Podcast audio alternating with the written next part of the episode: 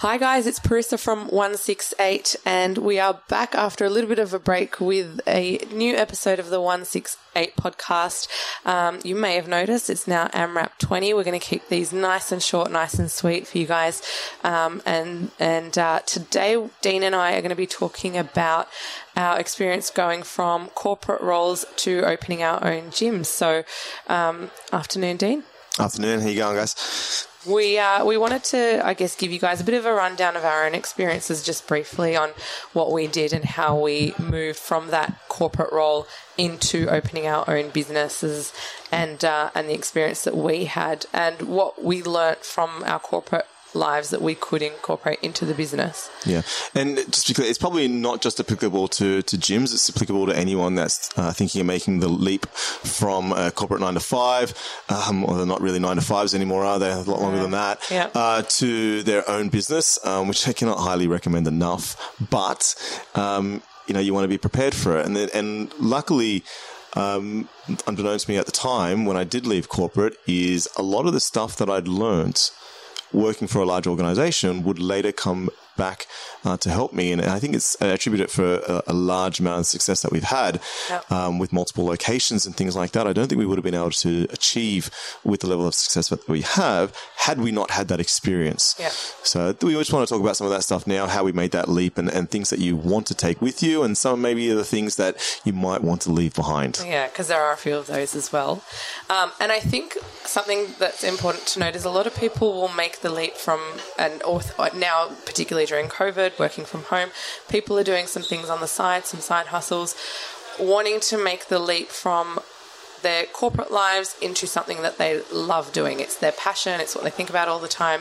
We were lucky enough that we were able to do that, but I think you've got to be careful that that it's not just, and I use us as an example running a gym. It's not like we love CrossFit so much we're going to open a CrossFit gym and then just train all day.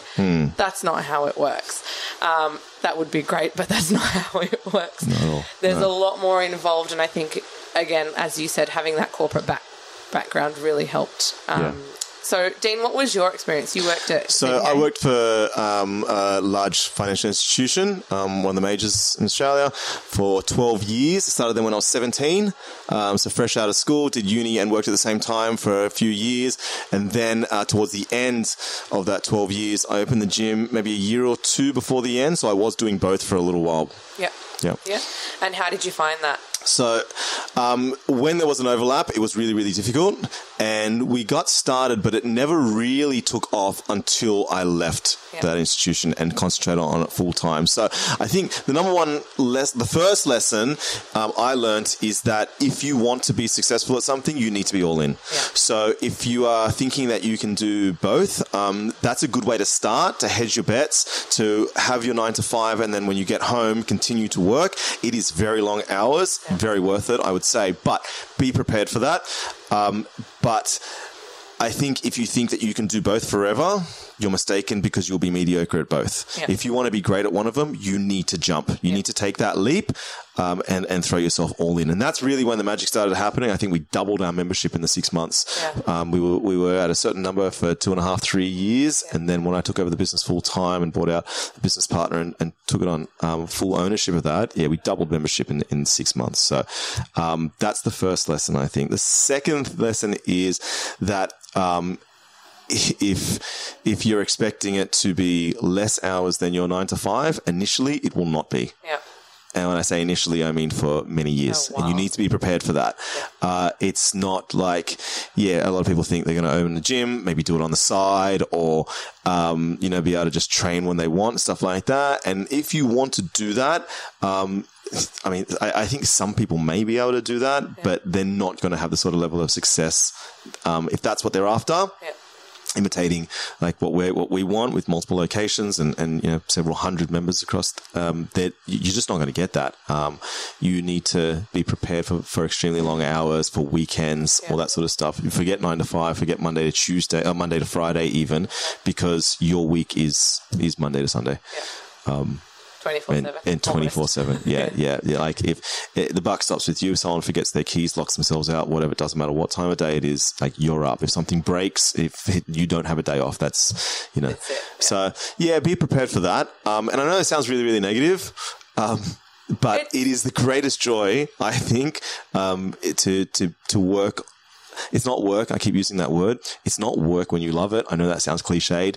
Um, I would not do anything else. Yeah. Um, if if you told me, um, you know, this this you would have mediocre money, and you know, for the first three years we didn't make any money. It all went back into the business. Another thing you need to be prepared for. Yeah. Um, yeah, it, it takes several years before this is going to be profitable. You can't wait six months to a year and expect to to be reaching your your, your earning potential that's that's going to take a while. You need to make some sacrifices. Um, I lived above the gym in what looked like a drug den for many years. It was a makeshift warehouse that I'd sort of converted, and it was it was terrible. Like I, I don't know why why I stayed there so long, but um, you know things like that to, to save money. Yeah. Um, that's what I did. Lived above both. All three gyms, the first three gyms, I lived above.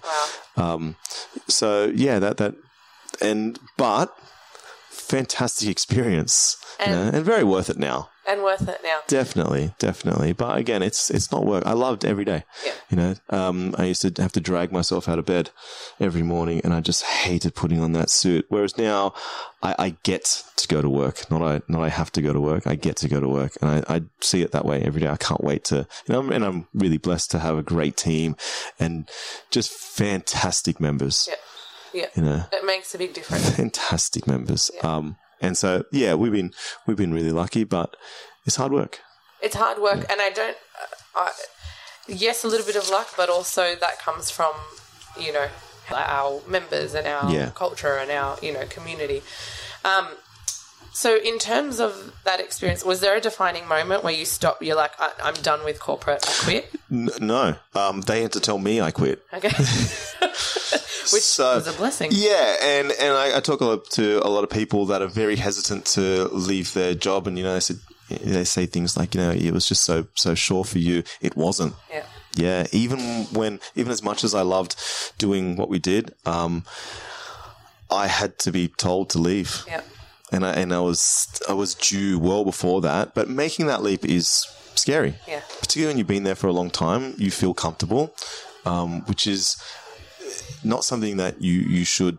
You, you should pursue for long. If you're really comfortable where you are, it might, it's probably time for a change. Yeah. Um, and I got really comfortable Yeah. And I wasn't ready to to leave and work full time on the gym, even though it was there. It was established. I loved doing it, Yeah. and they still had to push me. So if you're hesitant, that's normal. Yeah. Well, I'm probably comfortable. hundred percent. Yeah. I'm probably a little bit on the opposite end of things because I was very ready, and not because I didn't like what I was doing. I actually didn't mind my corporate job. Um, I was in my ninth year, and um, but I just loved this side of it so much, and I was ready to. I just went for it, and I'm I'm probably a little bit more of a risk taker. Um, in that sense, I was like, oh, what's the worst that could happen? At the time, I was also single and living with my parents, so it's a whole different story. Now might be a little bit different. You want to, you know, obviously do your research and make sure you're going into the right thing for the right reasons yeah. Um, but yeah, I was I wasn't hesitant at all. So it was a it was really exciting to to make that leap. Um, Yeah. Yeah. It's interesting. It's very different. It's Yeah. very different. I, I consider myself a risk taker, and I was not ready to take that risk. yeah, yeah. So yeah. So if you're feeling hesitant, that that's normal. It's very normal. It's very normal, and you've got your security of your, your job and your your nine to five and your weekly paycheck. You've got a salary. Mm. Yeah. You, got, you don't know what's going to happen. And you got your parents telling you that you know you went to uni and this is what you should be doing for the rest of your life. I'm still getting that now. Uh. I'm 36 this year, and I'm still getting. I, I still my mum, mum still asks me sometimes. You sure you don't ever want to go back to accounting? Yeah, I get that. Still, Do you get yeah, yeah. But my mum thinks I teach aerobics classes, so Yeah, I think I think my mum does too. um, so, in terms of experiences that we we took out of corporate that we've implemented here, because this is. Yeah. Really important. I think that business knowledge in this day and age, especially in running a gym, at least in our industry, like it's super super important. Yeah. You need to know numbers. You need to be able to look at reports, analyze a P and L, and a, and Yeah. all that sort of stuff. What are some of the things that you took out of Yeah. So, so what was interesting when I left corporate, I thought I'd never, I never want to do any of that stuff again. And I just looked at the business as a bit of a hobby, a bit of a side thing. Um, and then slowly I got to realize that it actually runs better with some of those processes that large corporations implement. There is a reason why they do those things. They've been well researched and established over, you know, decades. Um, they work, you know, if not longer. So, um, so we, we slowly started to creep some of those things in. And, and the more we thought about it as an organization, as a company, the better I think the gyms ran, um, because we were more on top of things. We were able to adapt to change faster. We were able to, to bring things to members quicker based on feedback, um, I, identify target markets and get you know, th- more people in, um, and add to the vibe and that sort of thing. So, um, I, I think that, yeah, the, the first thing that will happen when you leave your job, um, and, um, start your own business is that you will think, I never want to do that stuff again. Yeah. You know, and we avoided it for a long time, but, we we met with certain people. Certainly, when we met with uh, Jason Khalipa, Yep. um, who's a he's a gym owner in the uh, in America Yep. that owns a number of gyms. Uh, won the CrossFit Games, I think, 2009, 2008. One of the early, one of the early fire breathers. OGs, yeah. yeah. So we met with him in Singapore and we went over some things and he started to bring up uh, a lot of things that looked very familiar that he uses in his organization. So one of those things was, um, you know, uh, uh, um, incentives for staff, um, how to keep people motivated, how to provide opportunity, different tiers of coaching and things like that. And it started to look a lot like hierarchies at work and, and that sort of thing. And, um, again, how you implement these things are up to you. We've always tried to take the approach that we want to take the best of these things, but we don't want to appear super corporate Yes. right? At the end of the day, um, it's about community. Yeah. Um, we want to have we want to have fun and we want to provide the best experience for our members. But we certainly think that some of these things help us do that. Yeah. The more motivated your staff are, the better the, classes they're going to run. Yeah. That that impacts members. The more targeted your marketing to be to the sorts of people that you want in your gym, that adds to the vibe, which directly impacts members. Um, so things like that, we, we've we've been able to identify the things that we like and the things that we we don't like.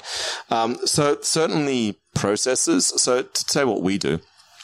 Uh, every Monday, we meet all three gyms, um, owners and managers, and we go over things like action items from the the um, the week before. Yeah. We look at what the due dates were for those things, and you know we're held, held accountable for the actions that we've taken on.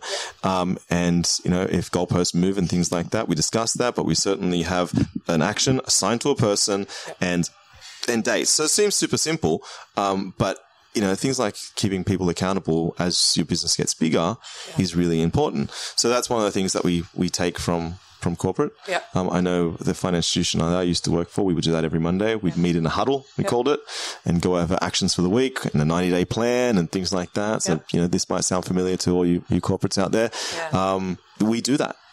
And you do, and the thing we would another thing I remember really clearly from corporate is that in those Monday we used to have ours on a Monday as well, and hmm. I worked for an executive recruitment firm, hmm. um, and the managing director, CEO, all the partners, all the way like the EAs, every single person who worked in that office hmm. met on a Monday, Yeah. and it didn't matter what department you were from. Our entire Yeah. finance team would sit into that meeting Yeah. and marketing was there, HR was there, and we would go through same sort of thing. And then each department obviously then had their own Yeah. own meetings. But Yeah.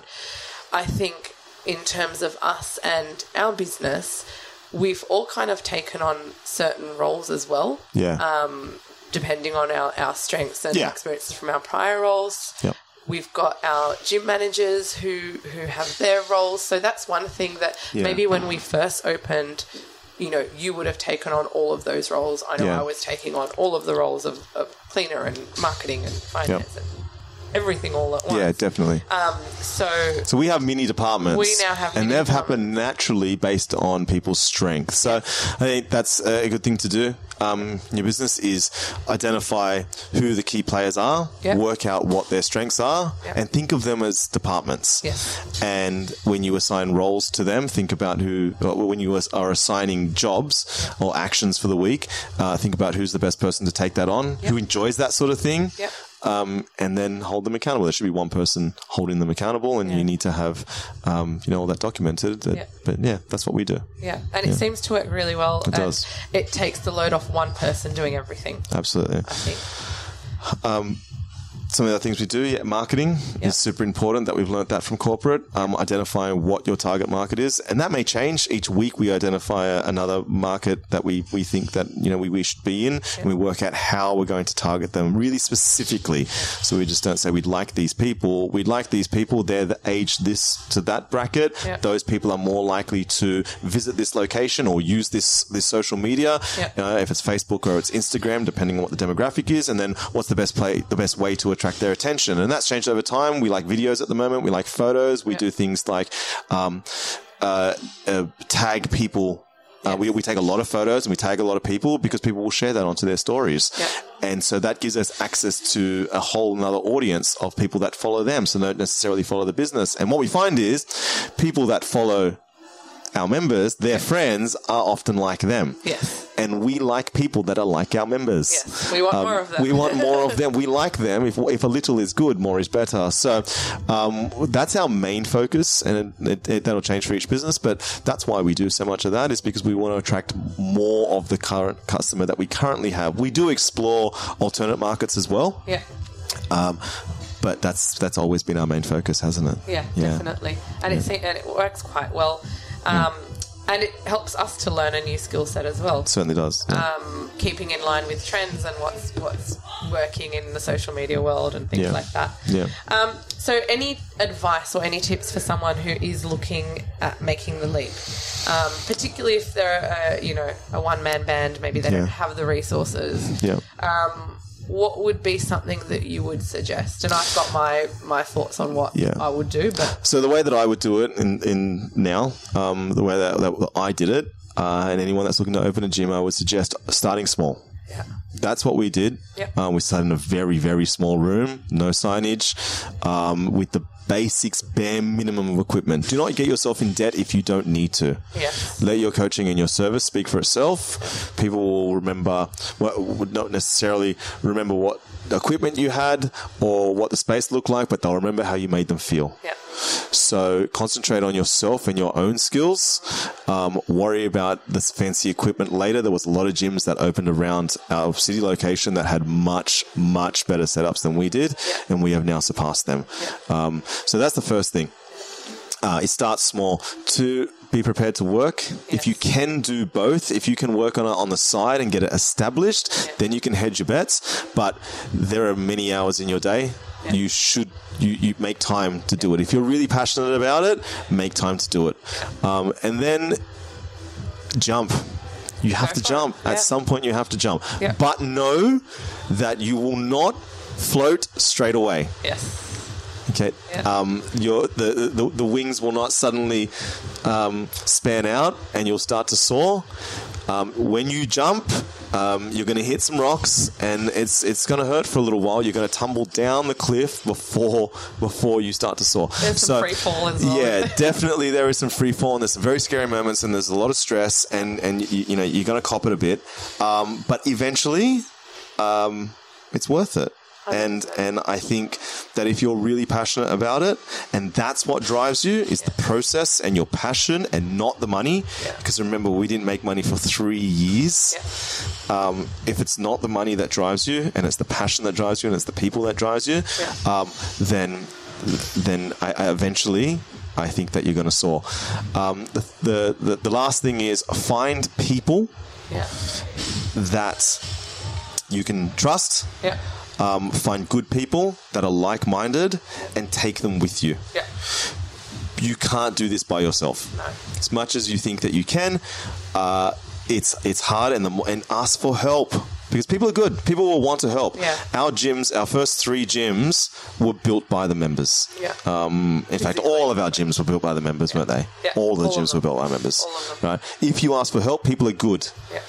That's Innately. one thing that I really Innately, people are good. Yeah. Ask for help, um, but take good people with you Yeah, and uh, give them room Yeah. to shine, Yeah. and they will, and they will open opportunities for you that you you could not even imagine when you started. yeah. And so there's had, my tips. We've had a lot of that from members who have started Absolutely. up and who, I mean, we all That now run gyms. that now run gyms. yeah. So I, I, that's a really important one. And I just want to add to that having good people around you. I think that applies in the gym and outside of the gym, or Hmm. in the case of any other business, it's in your business and outside of the business. Yep. Um, you need a support network who will understand that you have to make sacrifices over the weekend and that you have to work on a Sunday Yep. and that you might need to leave a family dinner. I'm speaking my own on my own personal experience. You might Yeah. need to step out from a family dinner for five minutes Yeah. to get on a phone call or to get on your laptop or to do something because that is what it takes and that is what it's that's what it's going to take Yep. for as long as the business is yours. Yeah. Um, so you need that group of people both in and outside of your business, and I think that's a big deal breaker as well. Yeah. Yeah. Yeah. But it's worth it. Do Yeah, it. 100%. Just do it. Jump. What's the worst that can Jump. happen? It's That's the it. Best. Yeah. It's the best. I think that's it. That's it. That's Thanks, guys. 20 minutes. Thanks, everyone. That's been awesome. See you next week. Bye. Bye. Guys, thank you so much for tuning into the 168 podcast. If you enjoyed this episode, make sure you hit subscribe and tune into uh, our socials and all your podcast channels so you don't miss any future episodes. Thanks so much. See you next time.